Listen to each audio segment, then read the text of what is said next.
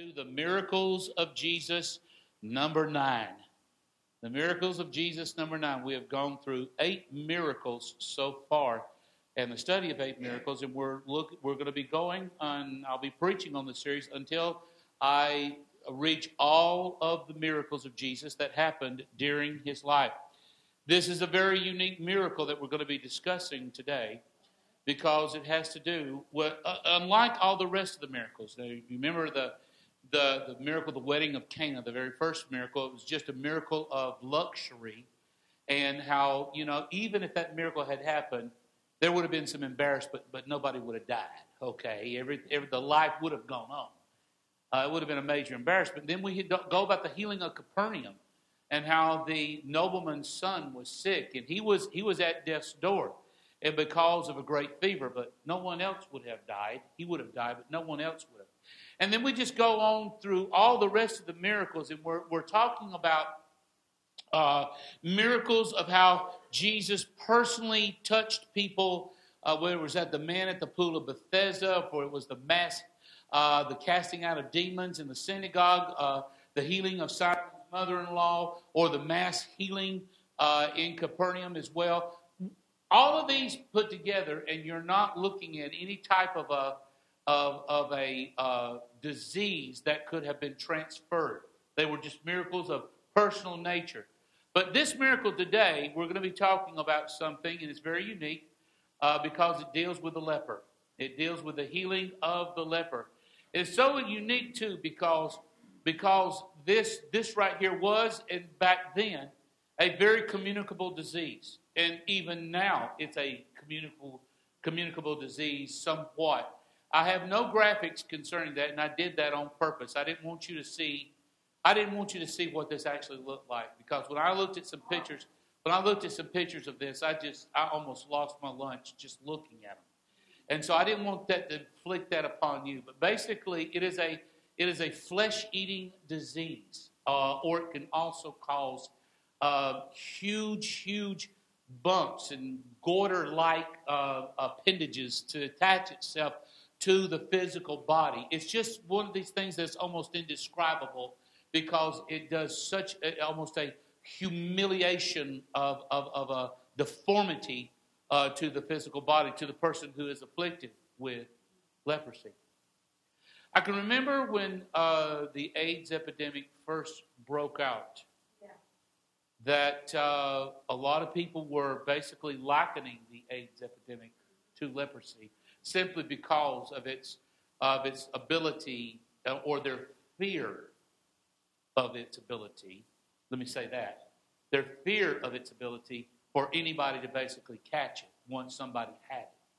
And of course, that fear has now been proven untrue. Uh, there's a, there are so many scores of people that live among us with whether it's AIDS or other communicable diseases, and you'll never know it as long as you live.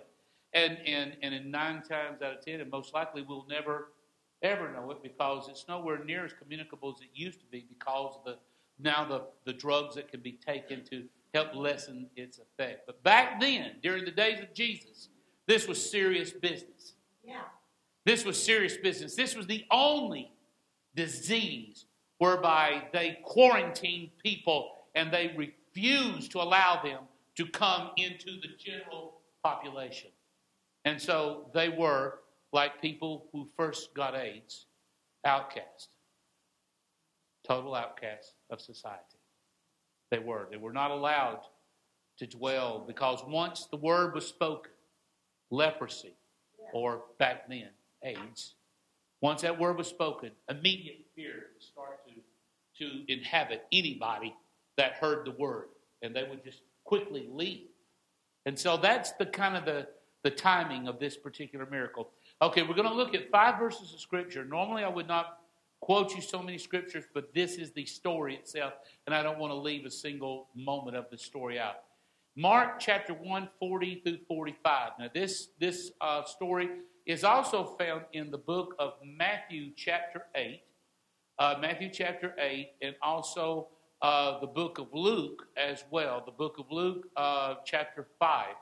And, but I'm looking at Mark chapter 1 simply because there is a flow of timeline. Okay?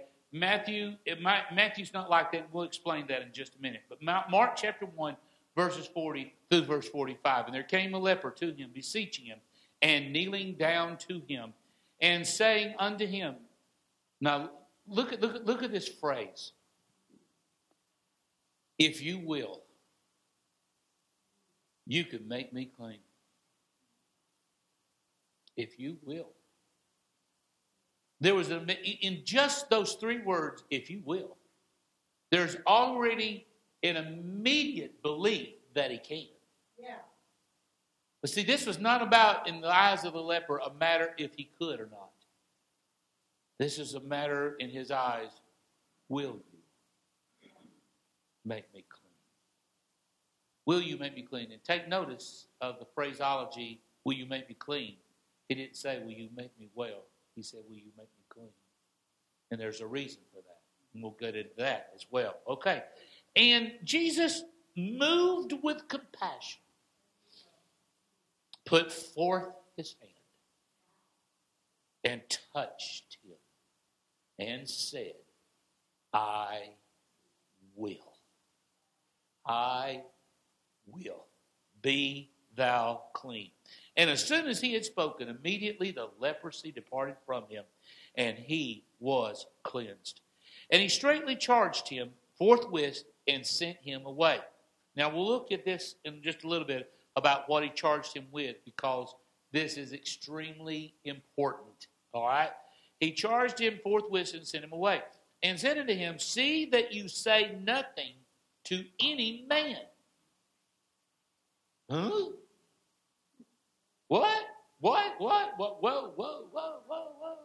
See that you say nothing to man. Now, what is that all about? We're going to see in just a minute. But isn't that kind of odd that, that you'd think that, you know, that you, you would want everybody to see that you're healed? No. The Lord said, do not, this is really important. He charged him, which means he laid this upon him as an order.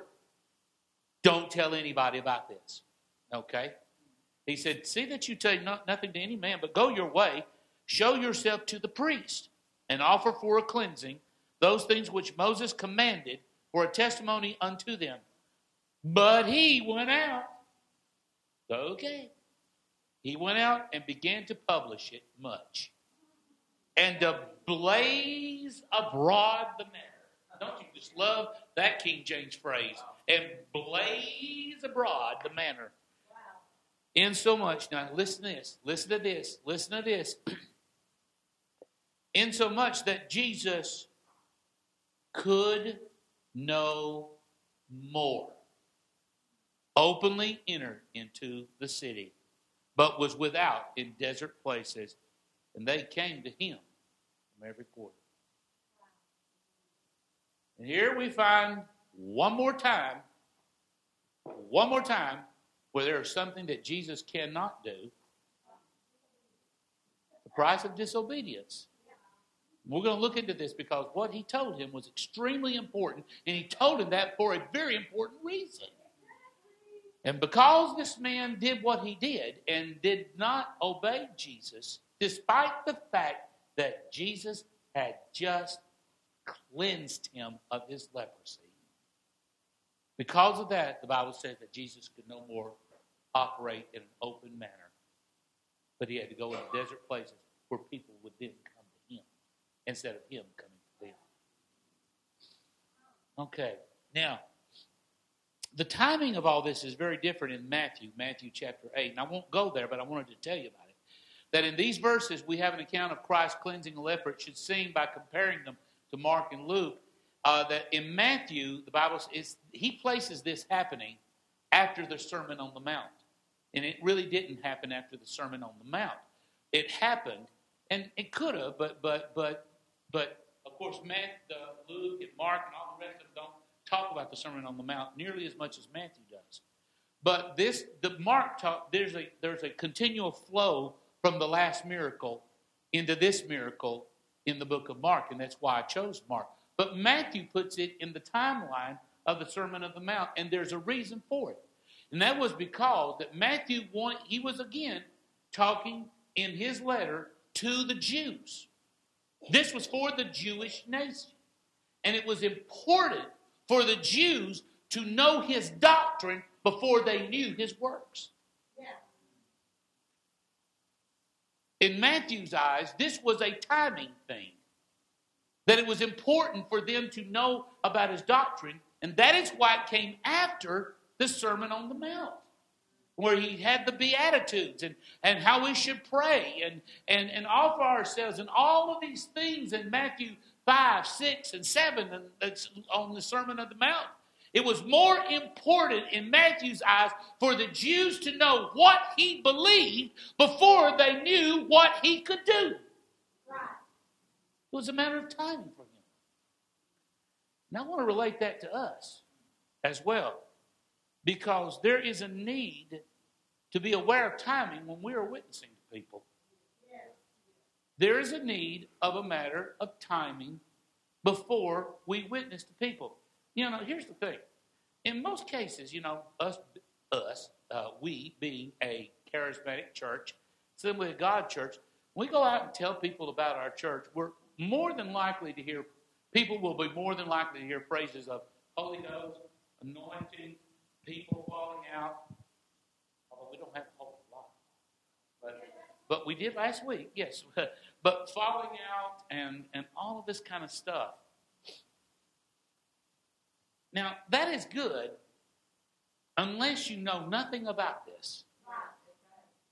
If you're from a, congreg- organization, let's just say, and this is no slam against them, it's just a matter of doctrine, the Baptist, who believe basically not only did the Holy Ghost go out, but the apostles and pretty much everything else went out with the apostles. Okay? And so all of this stuff, the Holy Ghost, anointing, people falling out, it just this is like like scaring them half to death. All right? Because if this is what we're coming back, you're coming in when we start talking about that before they even know us, what, what we're all about, before they even know us, we start talking about that, people will just go and throw the red flag automatically, and more than likely we lose them simply because they have no idea what we're actually talking about. That it's okay. If people fall out, they get back up. Yes, they get back up. Okay? It don't mean you're to fall out, all right? Or, or you, or, well, well, maybe you. But, but maybe Sherry. Sherry's actually got a spot in this church right there, okay? But, uh, but, but th- th- there's nothing to be afraid of. But here's the thing if we start talking about all this from the very beginning to describe our church, people could get, we could turn, not, I don't want to use the word turning them off, turn them off, but we could scare them before they've even had a chance to find out who we are. And that is why, when we are not only witnessing to other people, but when we're talking to other people about our church and about God and about what He's doing in this place, you need to have and begin a relationship with these people. Let them get used to you. Let them start liking you. And I'm just not talking on Facebook. I'm talking about liking you as a person. We still do that. Amen. I'm not talking about liking on Facebook. I'm talking about them liking you, period. Yeah. Having a relationship with you. Right. So that you can then discern what is the need in their life. Yeah. What kind of need then could Jesus touch in their life? Because once you've recognized that need, now you've got the open door and you can come in and you can tell them what God can do for them. That's right. And that's how we do it. That's how we do it. That's why I believe in, in when, when in witnessing to people I'm not a big old door to door person. I really am not. You know, I'm not. I don't want anybody to get me mixed up with JWs and with Mormons, okay? So I don't go door to door, all right? I really don't go to door to door. I would much rather have build a relationship with people and tell them about God through my relationship with them. And that is exactly what I have done. That is exactly how I've, I've what I've done in my life. Okay, but because it's a matter of timing. You don't want to scare people off before they even have a chance to get to know you. And this was the reason that Matthew put the timing in, in this miracle like he did. Now let's look at leprosy. In the days of Jesus, leprosy was not considered a sickness as much as it was considered, listen to this, a judgment of God. And that's erroneous, but it was considered a judgment of God. And it was, matter of fact, the, the, the, this leprosy was called the finger of God. The finger of God or the stroke of God. Now, because it was considered the judgment of God, erroneously, but that was the perception. Because it was considered the judgment of God for some type of a hideous, heinous sin, then it only could be removed by God. And who is God's representative during the days of Jesus? Somebody tell me. Who is God's representative during the days of Jesus? The priest. So if you want to cut all that down, only the priest can release you if you've been, actually been healed. Only the priest can actually release you. Because it was a ceremonial judgment and their perception. So it was not enough for him just to be now going about the uh, and thrilling about the, the, the, city and countryside, telling everybody, I used to be a leper. I used to be a leper. I don't have to cry and clean. It was not, not cool. Why? Because Jesus said, you need to go and show yourself to the priest and bring an offering with you, by the way, as Moses directed you. And the matter of fact, if, if any of you who are Bible scholars or want to be Bible scholars, uh, you know, you, you, I'll just give you this scripture as a reference, and you can look it up later. In Leviticus 14, verses 1 through 32. The, I'm telling you, if you were a leper, and even if you got healed, there was a mountain of stuff to go through before the priest would actually call you clean. And you you know what? The priest had to pronounce you clean before then he would release you to come back into the general population. Now we know why Jesus gave him instruction the way that he did. Yeah. Jesus was just going according to the law of Moses himself and doing the right thing in, in order. In a pro- do, do you not realize? Do you not realize that God loves order? That things work when things are in an orderly fashion. Glory to God. Everything works better when it's in an orderly fashion, including the gospel of the Lord Jesus Christ. Now, this was the first of several miracles where Jesus would also acquaint himself with the forgiveness of sins, with the miracle of healing, proving to all who looked upon him that he was the Lord of both. See, let's go back to the miracle. And it was a judgment of God that he was called unclean the finger of God, the stroke of God. In other words, he had committed some a heinous sin, and this was God's judgment upon him. But the moment that Jesus said, I will, and the Bible says that he reached over and he touched. That not only did he heal him of this hideous, hideous affliction, but by their own law, he forgave him of whatever sin they perceived that caused it. Thus, he was showing everybody, I am the Lord of forgiveness and I am the Lord of healing as well. And that was why Jesus gave him the instruction go show yourself to the priest. And another reason, this was the first time since the law of Moses was given concerning lepers that anybody that was an Israeli was healed. The first time.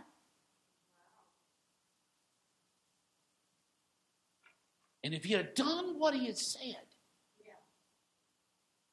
and he had presented himself to the priest with the offering as Moses commanded him to do, and if he had gone through all of the ritual that the priest would have put him through. And if he had done so, then the priests, by the law of Moses, would have had to admit God has come down and we are living in a different age. Yeah. Let me tell you something. That was what the Lord Jesus wanted to happen.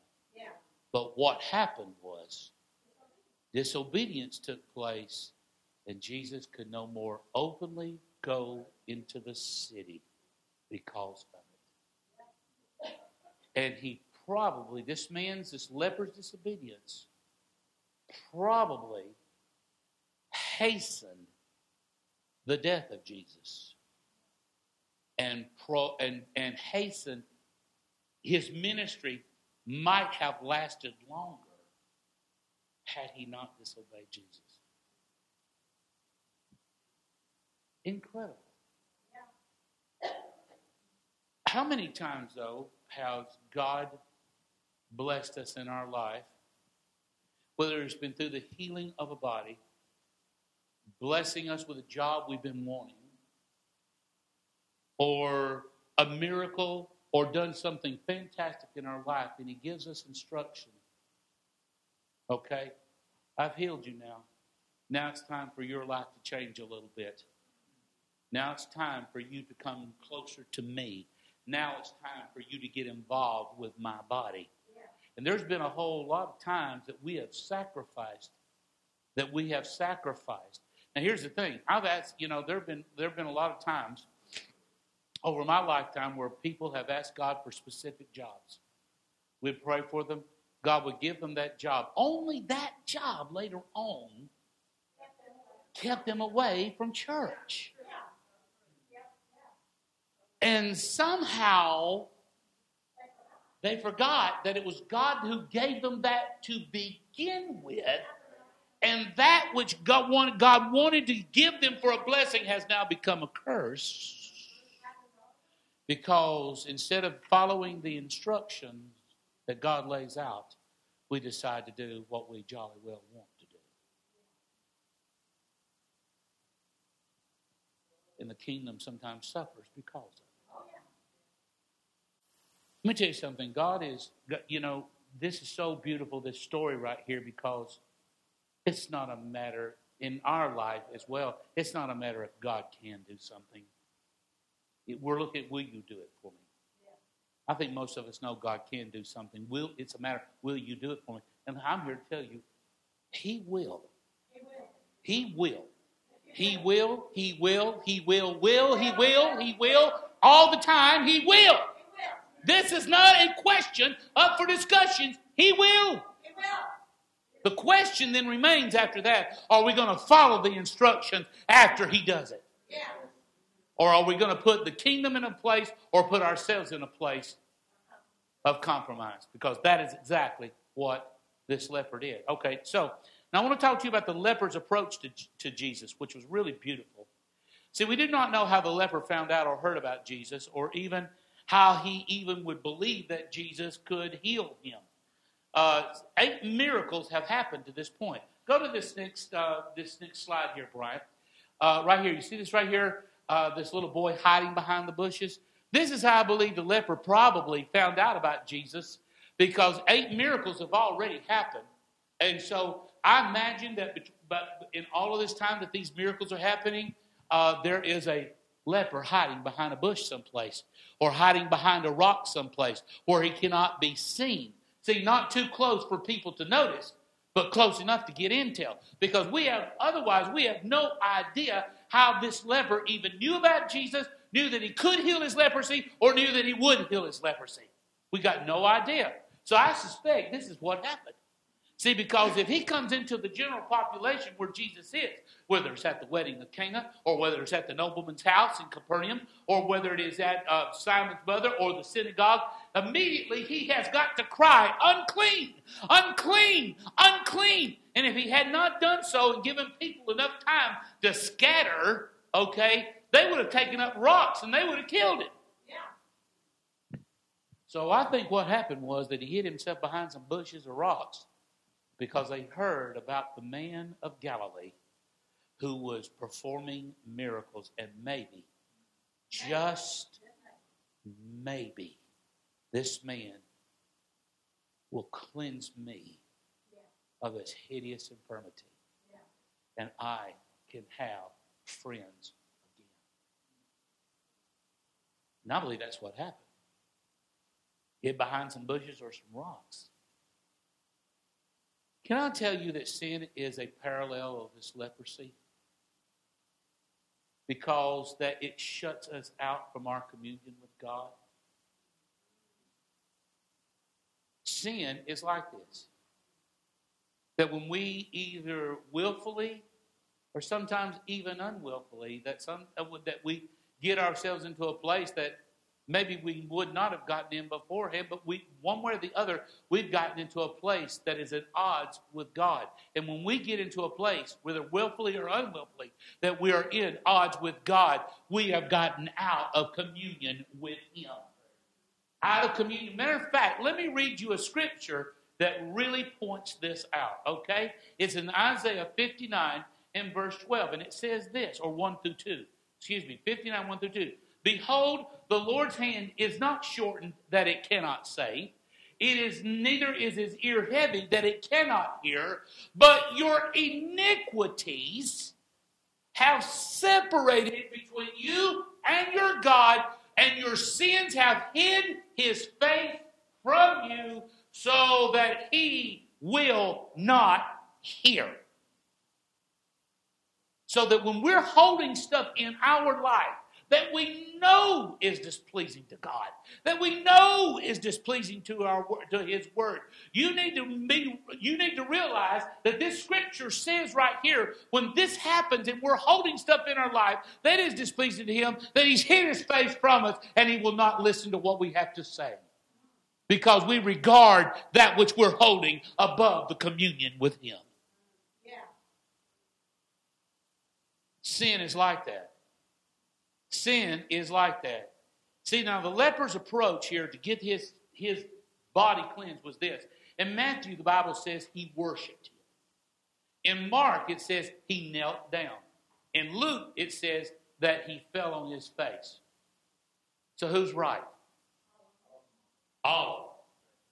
No problem in believing that this man knelt down and that he worshiped him and fell on his face before the Lord and said, Lord, if you will, you can make it. They had three different ways of describing what this man did. He worshiped, he knelt down, he fell on his face. And that is important. Because this leper right here lets us know, not only through the leprosy and the healing of our body, but from anything else with God. The only way that we're going to get to God is through humility. Our humility and our uh, literal, not maybe not literally, but inside of our heart, falling on our face before the Lord, knowing, and as Lamentations chapter 3 says, knowing that is of the Lord's mercies, that we're not consumed, but his compassion fails not, for it is new every morning. Great is thy faithfulness, O Lord. We only get one, we only get to God one way, and that is through the, His mercy and His grace, and our and our our our breaking our own heart toward Him. It happens through humility. Now, the Lord's approach was this. The Bible says that He put forth His hand and He touched him. He put forth His hand and He touched him. Now you see, now we're going to separate the men from the boys here. Oh, yeah. Oh, yeah. Because if the, if, if the Lord is anything else but who he actually is, uh-huh. then him reaching forth, two things happen. He has now made himself vulnerable to the same disease, yeah. but more importantly, he has made himself spiritually unclean himself because if you touch the unclean, you have become unclean as well except he was who he was. And he he is today who he is. All right? He reached out and touched him. The leprosy was a, a loathsome disease, yet Christ touched him for he did not disdain to converse with publicans and sinners to do them good. There was a ceremonial pollution contracted by the touch of a leper, but then Jesus would show that when he conversed with sinners, he was in no danger being infected by them. Oh, glory to God!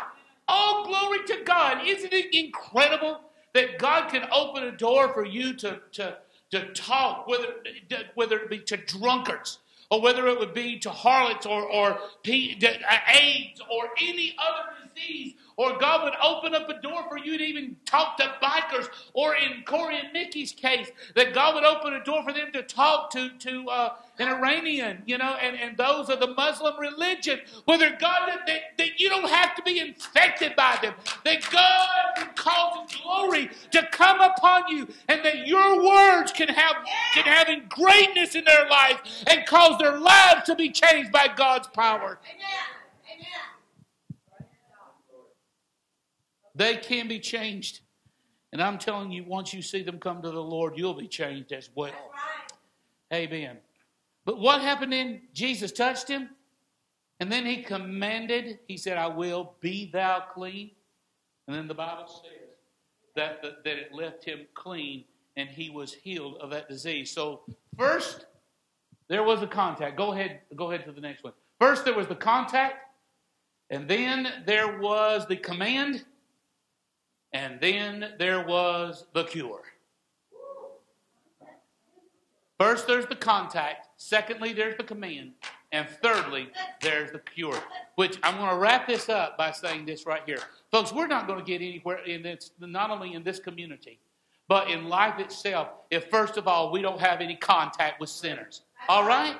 That we don't have contact with sinners. There's not going to be no command and there's not going to be no cure for anyone without the contact first. Yeah. God, that is what I am imploring you. Because now we're going to, now that North Star is over with and we've got most of the stuff done in our renovation, now we're going to get down to business to winning this community for the Lord Jesus Christ. And I can tell you right now, we're going to come in contact with them. We're going to come in contact with them. I want to come in contact with single mothers. I want to come in contact with single fathers. I want to come in contact with divorced people. I want to come in contact with, with families that are having problems in their marriage and in their home. I want to come in contact with people that are sick. I want to come in contact with people that have lost their way. I want to come in contact with people that don't even know what their purpose is. I want to come in contact with all of these people because Jesus can effect a cure in their life. Oh, praise the Lord forevermore.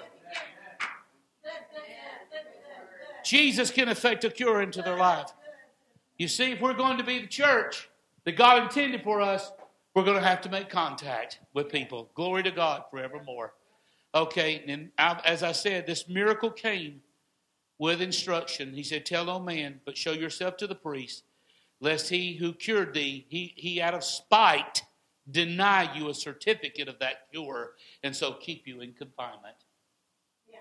So as it turned out, despite the fact that this man now was cured of his disease, he could, he could still no longer live in the general population because he did not have the certificate of cleansing from the priest.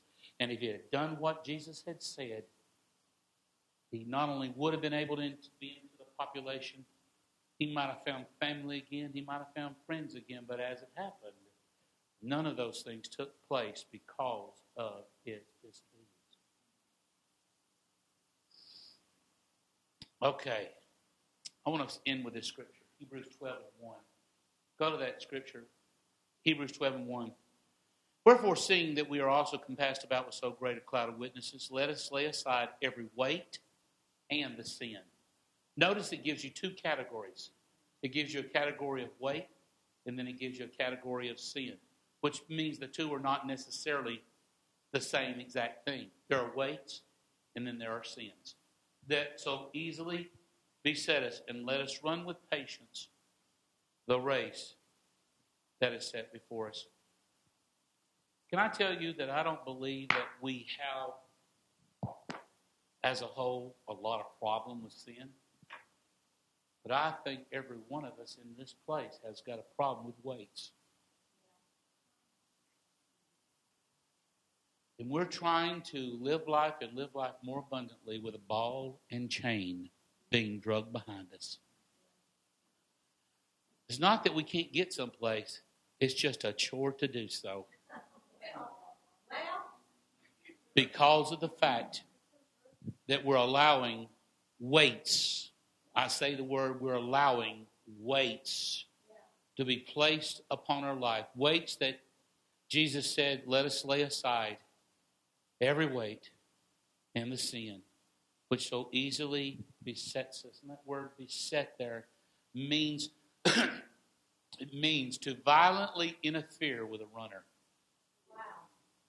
It's almost like it's almost like if you can imagine for a second, you in a race, a re, a, whether it's a relay race or a single race, you're in a race, and all of a sudden somebody comes right up against you and they push you off the track. That's the picture that it gives about these weights. You're trying to run a race with a ball and chain tied to your ankle. And I think that the body of Christ, but more specifically this church, that we have a problem with weights. Because I'm certain that you're probably thinking of all the sins that you don't do, okay, and all the things that you're not a part of, and that's great. Thank God for it, but I think that there are weights. So, with that, I'm going to close this down. I want you to bow your head for just a second.